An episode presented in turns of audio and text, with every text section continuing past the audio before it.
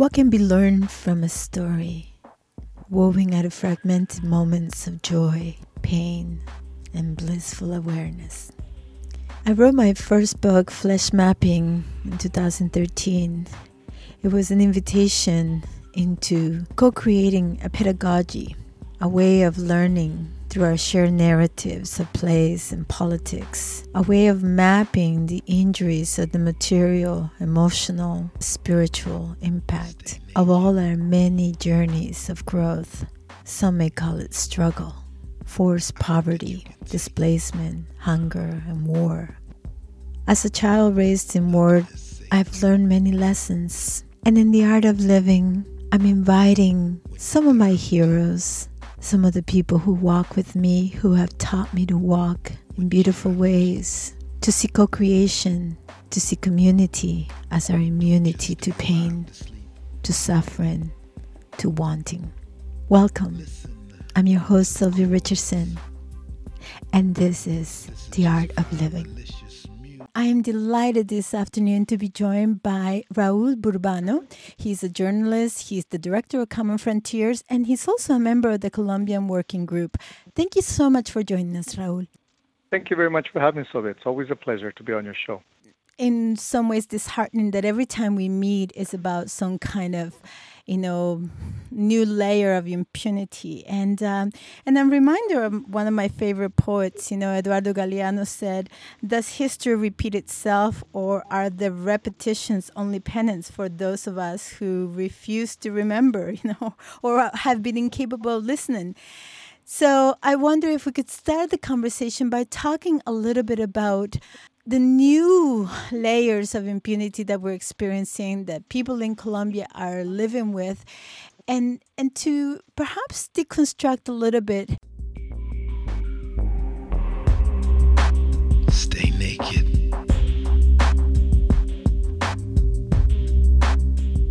I hope that you can take it. What can be learned from a story woven out of fragmented moments of joy, pain, and blissful awareness.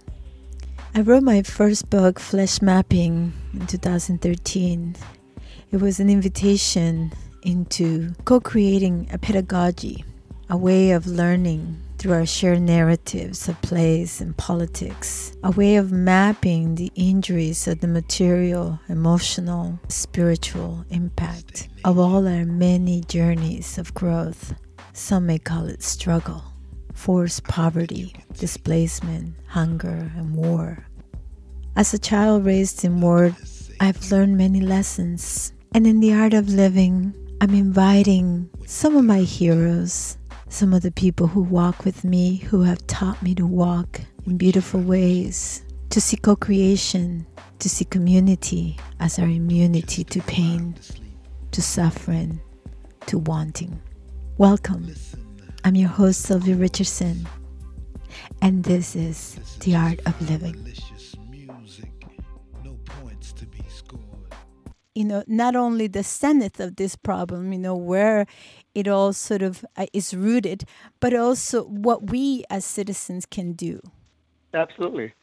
I mean, thank you for that question. And, I think it's just very inspiring with also what's happening. There's always, wherever there's sort of, I guess, chaos and challenge, uh, there's also an opportunity. And what we're seeing, at least in Colombia and a whole bunch of other countries in Latin America, is that there's a strong awakening, I guess, from people. Uh, you know, whether it's in Colombia in the last couple of days, in Chile, um, in Ecuador, where you know thousands and thousands of people are taken to the streets, you know, also in Bolivia not too long ago, you know, to demand you know respect for human rights, for democracy, uh, you know, an end to the austerity and neoliberal policies that many of these governments, specifically just recently in Colombia with the Duque government, they're trying to impose in order to salvage their countries from, you know, I, I would say the capitalist onslaught, which is, you know, the economic crisis which a lot of these countries find themselves in.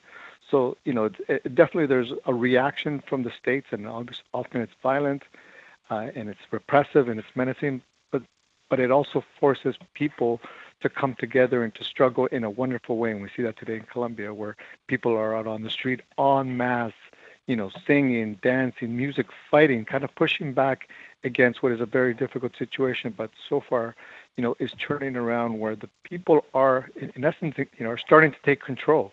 It gives us a lot of hope and energy for the future, where a community, you know, very diverse. eh, For example, in Colombia today, it, it's sort of organic. There's nobody really leading that. Everybody's a part of it. Teachers, labor organizations, indigenous, Afro-Colombians.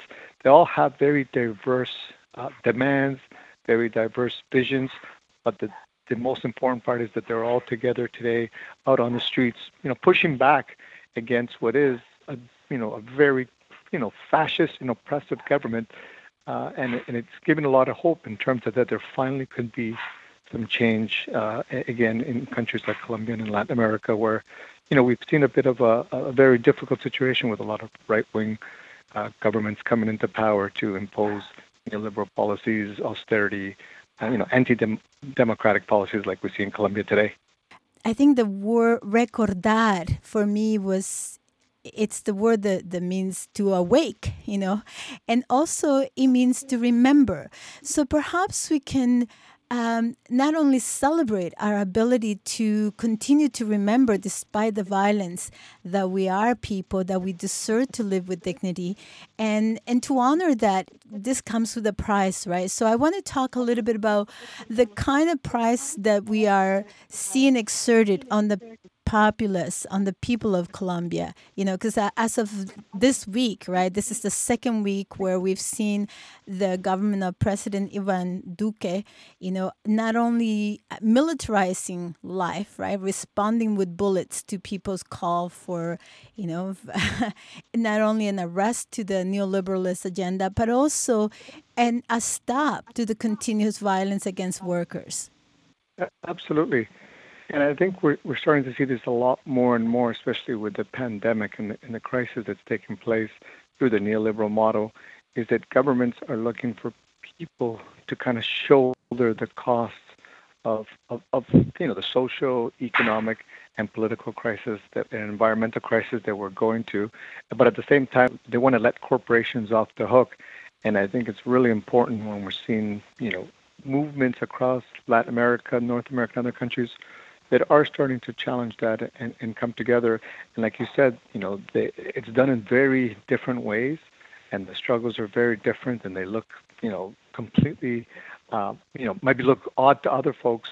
For example, you know, big dance parties in Colombia on the streets when there's massive tanks on the on, on the on the streets, uh, you know, shooting at people as you said, but people are, are singing songs, people are playing instruments, it's really incredible how people are, in essence, are creating their own paradise within a bit of chaos uh, in order to show their resistance and in order to show their uh, opposition to to really what countries have been doing, which is just uh, you know destroying the environment, stealing the resources, creating a precarity that is unimaginable. You know, over the last little, little, bit.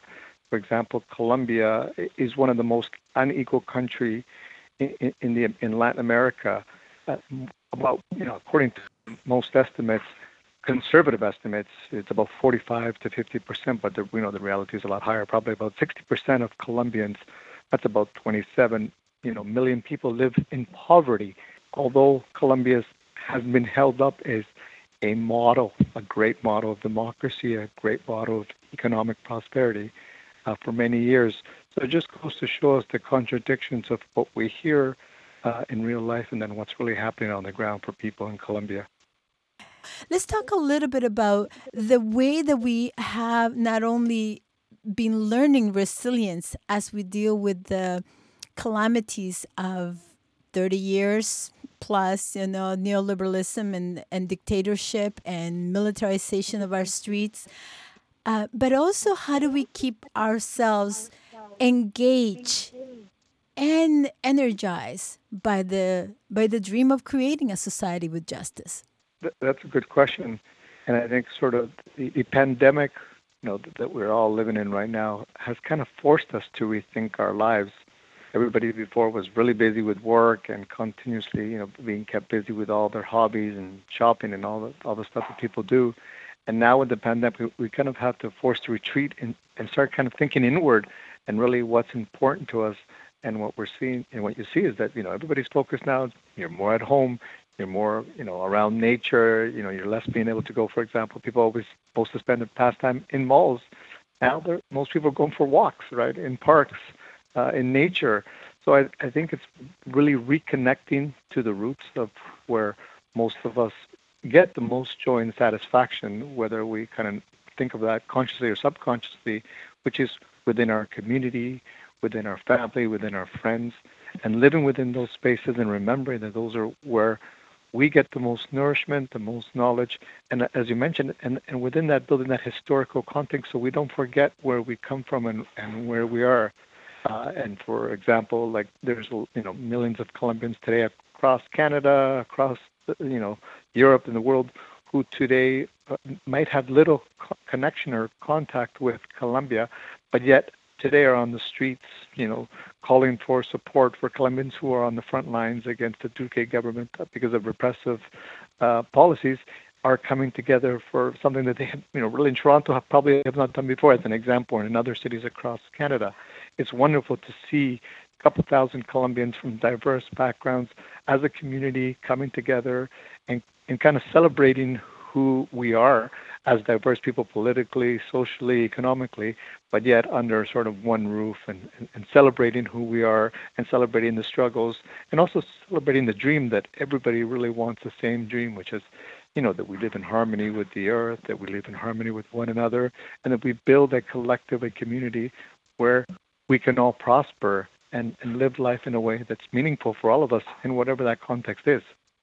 You know, one of the things that became um, very clear to me as a child was that we live uh, in multiple, multiple worlds all the time. As an indigenous person, you live with this uh, call to be in connection, not just uh, with your parents, but also with with nature, right? With the I remember as a child, it was very common to walk by yourself. You know, there were trees, and and now after the war, of course, the bombs and all the things that destroyed uh, made it very untenable for us to be able to walk, and let alone to be able to walk alone. Uh, so you know, what we lose, I think, is not just when we become uh, forgetful about the kind of violence that allows, you know, one fifth of the population of the world to consume, you know, 80% of all the resources and to, you know, pollute the world with plastic and with cars, right? When we become forgetful that this kind of lifestyle has a cost and it's, that cost is exerted not on the people who are buying their trinkets here, but on people thousands of miles away, you know, so I wonder if we talk about, you know, not just what has naturalized this level of impunity as we see with the government, but perhaps the the connection because it's really important to remember that Colombia is one of those places where it was most unlikely for you to see revolutionary uprising of the people. You know, there's seven military bases in Colombia, a large support by U.S. You know money to support the military there and the and the government. So it it's very unlikely. You know, you, you just the level of repression that people face to speak up, and for years now, Colombia has been known as one of the most dangerous places for union activists. So how is this possible, and and and why is it important for us to remember those facts? Uh, you know, the the capitalist model does a great job of sort of severing the ties that we have with each other, with the environment, with you know the things that are really important to us, and we become focused on you know consumption and materialism and I and I think within you know the Colombian context is you know the, the strong influence of of U.S. involvement, as you mentioned, you know the militarization of Colombia through bases has become a, a key kind of component for you know investment around the world. So there's been lots of you know Canadian investment in mining and other you know oil and gas and from other sectors in the U.S. And it's really around creating a, a country like Colombia that that you know is stable from a capital perspective where investment come in, and then it could also be used as a way to uh, I, I, guess, uh, you know, kind of subjugate or to marginalize anything else in the region. For example, you know, there's, there's the talk of Colombianization of, you know, the military in other countries where Colombia is great at teaching, you know, military personnel in other countries, like in Chile, for example, how to how to you know defeat uh, protest type of thing on the streets. So the way that Colombia has been sort of divided, and all those people don't see themselves as you know the, like part of that you know the Bolivarian family or the Latin American family in terms of Colombia because it's been so different politically, socially, and economically. And I think, uh, as you mentioned, no one really expected that the kind of social uprising that's so spontaneous uh, in Colombia. It's, it's kind of it's been a culture of war, right? Colombia Colombians in general have been at war with whether it's you know the guerrilla, with communism, the war against drugs, the war against terrorism. You know, it's been it's been it's been a country that has been I would say almost traumatized with the fact that we must destroy a, a, an internal enemy that has been obviously created as you know for a, a political sense and you know and it's never dawned on folks that hey this is a repressive kind of environment and, and world that we're living in but you know what's happening today in colombia you know is not new there's been quite a lot of social movement uprisings over the last couple of years so i would say this is a continuation of it the difference that's happening today from let's say last year when the minga and the paro nacional was taking place is that it's it's so large and it's so broad, right? It encompasses more than just the political actors or social movement that historically, like the indigenous movement, the Afro-Colombians, the labor movement, that have historically been very active in Colombia. But now we're talking about, you know, just your average folks, people who have realized that I can no longer, we can no longer live in this kind of model where the government now is going to tax me on, you know, basic services that I have when I, I'm barely surviving, where pensioners' pension is going to be taxed you know, how are they supposed to live? Where public sector workers, this is part of, you know, the tax, um, you know, components that Duque wanted to imposes, that he was going to freeze public sector wages for, you know, five, six years, all to pay for the economic crisis that really comes from, for example, an unlimited amount of spending on military in order to fight all the wars that I mentioned, right? So I think that it's important we see that connection that you know Colombia and Colombians see themselves as part of the larger Latin American family in terms of the we're all that there's a struggle, and that struggle needs to connect with others, and you and you see that now in the I mean in the spontaneous and so and so large um, protests across the country that you know it's very difficult to see the violence by the state, uh, but it's also very inspirational to see that within Colombia, you know so much of this has come forward now, finally, in a unified voice that's saying, basta. Enough with the violence, enough with you know, the anti democratic policies by the state. And it almost feels like there is like a, you know, an immense shift that has erupted in Colombia. And for, you know, the first time in a long time, I'm hoping that there is going to be a real significant political change because in the past the government has been able to sort of you know undermine all these movements by saying, sure, no problem, we will engage in dialogue and then sort of let that energy dissipate and then move on and then we get another set of repression. But it feels like this time potentially in Colombia there is going to be a shift and we will finally see, you know, a, a true democracy that represents the people, that cares about the Colombians, that seeks to protect the environment and that really shifts away from that militarization and war mindset that has been in my mind, sort of, you know, imposed on people through fear and violence. Can we talk a little bit about the different movements, the social movements that are not only alive but thriving in you know Latin America and in particular in the southern region because we have seen so much struggle in this region. We've seen how the Mingas, as you point out, you know, indigenous led movements have really awakened not just the imagination of people, right, but also the responsibility that we have a responsibility to coexist and to coexist well with life. And that and that's true what you say. I mean, the, the indigenous movements, the Afro movements, you know, across the Americas, in Colombia, for specifically the Afro-Colombian groups, have been, you know, at the front lines for, you know, I would say, you know, 500 years since, you know, colonization, in the struggle to protect the lands, you know, in order to protect their culture, uh, and it's you know they've done they've done this against you know uh, colonizers, uh, whether it's from the region or from other countries, whether it's from multinational corporations, whether it's from you know paramilitaries, drug, uh, you know crime.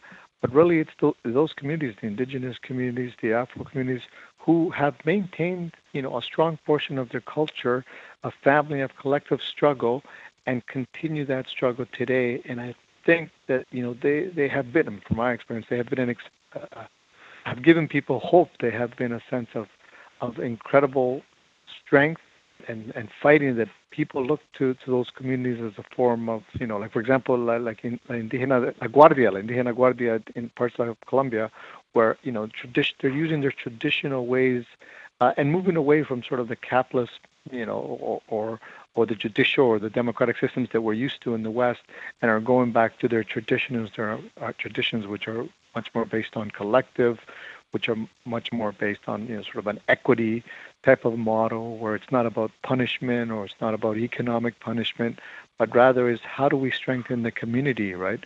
How do we better people uh, rather than punish them and put them in jail and build a healthier society that is not just important for humans, but it's also linked to the environment. You know, for example, when when when they look at what's good for for the future, they don't think of just what's good for short term or for themselves. They, you know, in, in some of the indigenous cultures, they think of what's what's better for the seventh generation, and that's how long term they're thinking in terms of when they think of the environment. They're saying we don't care, for example, to have in some communities uh, to have mining, for example, if we're just going to reap the benefits for the next five, ten years, and then we don't have our land What's the use of mining projects, for example, uh, in a lot of these communities? And and often people in the West don't understand that. They would they don't say, well, why wouldn't you just want to have a job and make some money, and then you can buy all the materialism in a very short period of time? But they're always thinking, you know, long term, at least, you know, seven generations down. And I think those are the communities that all across, you know, Latin America, the Americas, who have been on the front lines, you know, through culture, through song, through a historical connection with these issues that many communities now are sort of, you know, following and taking the lead and working as closely as possible with uh, in order to maintain those struggles. You know, it's not only inspiring to imagine that we can create a world where we are in coexistence, you know, where we are being responsible, you know, to be able to respond.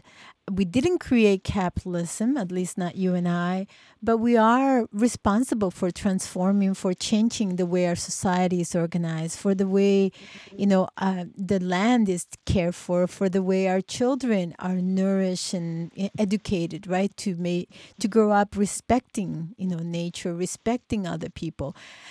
I, I wonder what's the, the lesson here and how do we uh, not only move forward in a way that brings us all uh, in step, you know, to co-creating the world we want to see?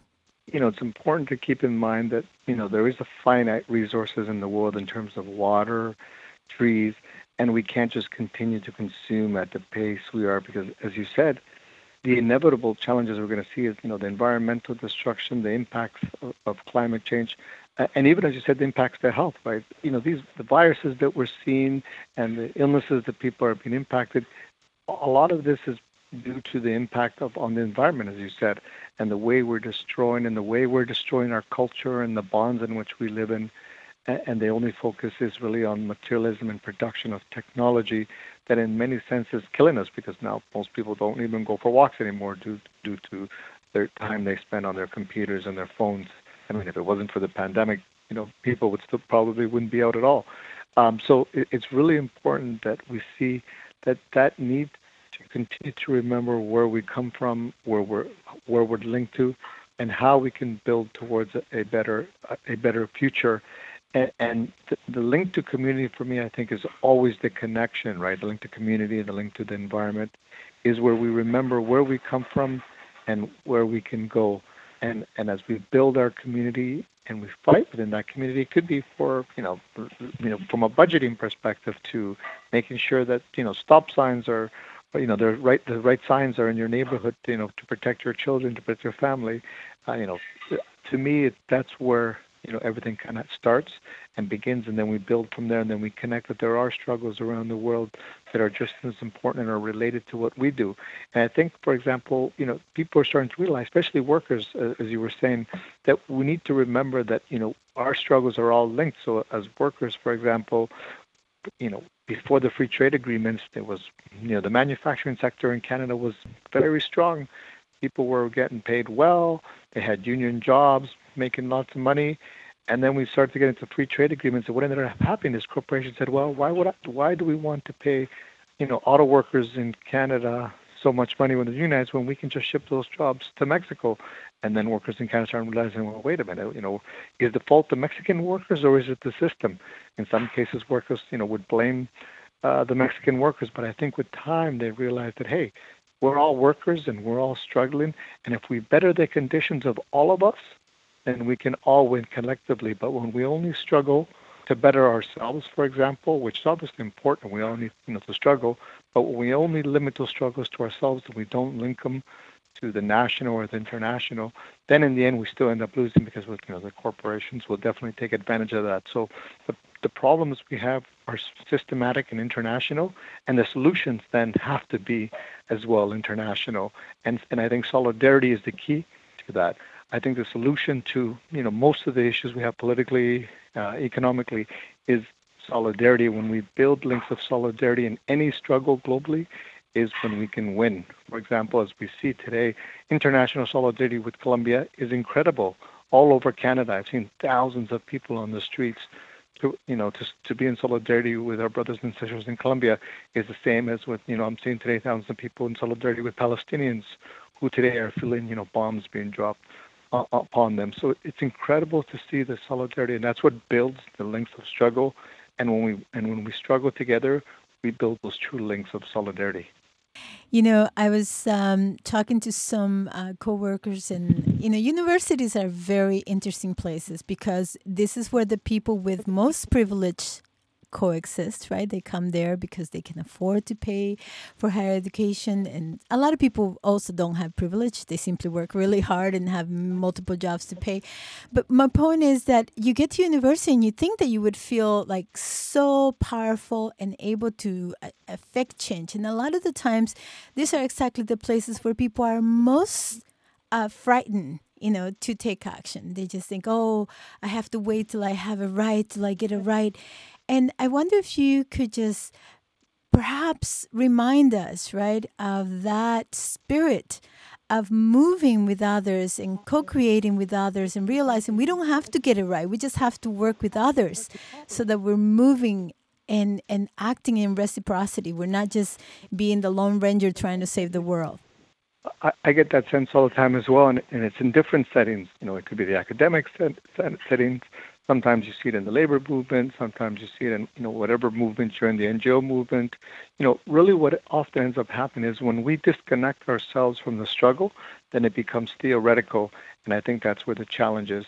The key in order to build that true reciprocity and solidarity within anywhere, you know, my experience lies within the labor movement, is when we're in struggle together. So it's, it's it's not just good enough to put out, for example, a statement and say we are in solidarity with people struggling, but it's when you realize that you are in those same struggles and then you struggle as well. I mean, I think a perfect example is Colombia. I mean, there's many reasons why people are out on the streets today in Colombia, but the main one of the main reasons is to fight an austerity agenda, like a neoliberal austerity agenda that is the same austerity agenda that we fight here in Canada that people and that workers fight all over the world. You know, the people in Colombia want jobs. They want to end the precarity. They want to have access to health. They want to have access to, to the vaccines. Basic things that is the same things that we all want here in Canada. And if we forget that, that that you know they're struggling for the same reasons that we struggle, and if they win, if they can beat back austerity and austerity agenda, which at the moment they have, they, they've forced the Duque government to retreat on, on its agenda, which is an incredible feat based on the amount of violence and repression that they have experienced, then it just it's a it's a sign for us here in Canada and for people, you know, I would say in the global north and maybe in the universities and in the areas that we when we see people are afraid to struggle, that it shows us that people can overcome all these adversaries with a lot more difficulty than we have. You know, we're fortunate in the north that we have a lot of resources, we have a lot of, you know, financial capital, and we could do a lot. But often, as you said, is that fear. You know, that fear that will I lose my job? That fear will I lose my title? Will I not get that next promotion? That sometimes separates us from really, you know, building those close links with struggles. And I think the key is that we realize that, you know, we're all workers, most of us, and and we link those struggles together. And the reason why we support we would support Colombians who are fighting a neoliberal austerity agenda is for the same reason that I would fight a neoliberal, neoliberal austerity agenda here in Canada. And I think when we build those kind of links, when the struggles are joined, you know, I'm not just in solidarity with Colombians. I'm in solidarity with myself. I'm in solidarity with my community, and together we build those links of solidarity, which are key. Uh, in order to really understand and struggle together. So I think continuing to struggle, even if you're in the university level, we, we can't disconnect ourselves. It can't be theoretical. It has to be a practical application of struggle, which I think is, is the root of how you build solidarity. Thank you so much for being with us and not only um, inviting us into engagement with life cycle, you know, because in many ways our struggles are inviting cycles of life, you know, a new vision of what can be, you know, a life that is interdependent, in solidarity, in mutual reciprocity. Thank you again for being with us. Thank you very much. Thank you for listening to The Art of Living. I'm an educational consultant and artist, authored. For more information about upcoming events, workshops, retreats, please reach out to sylviarichardson.com.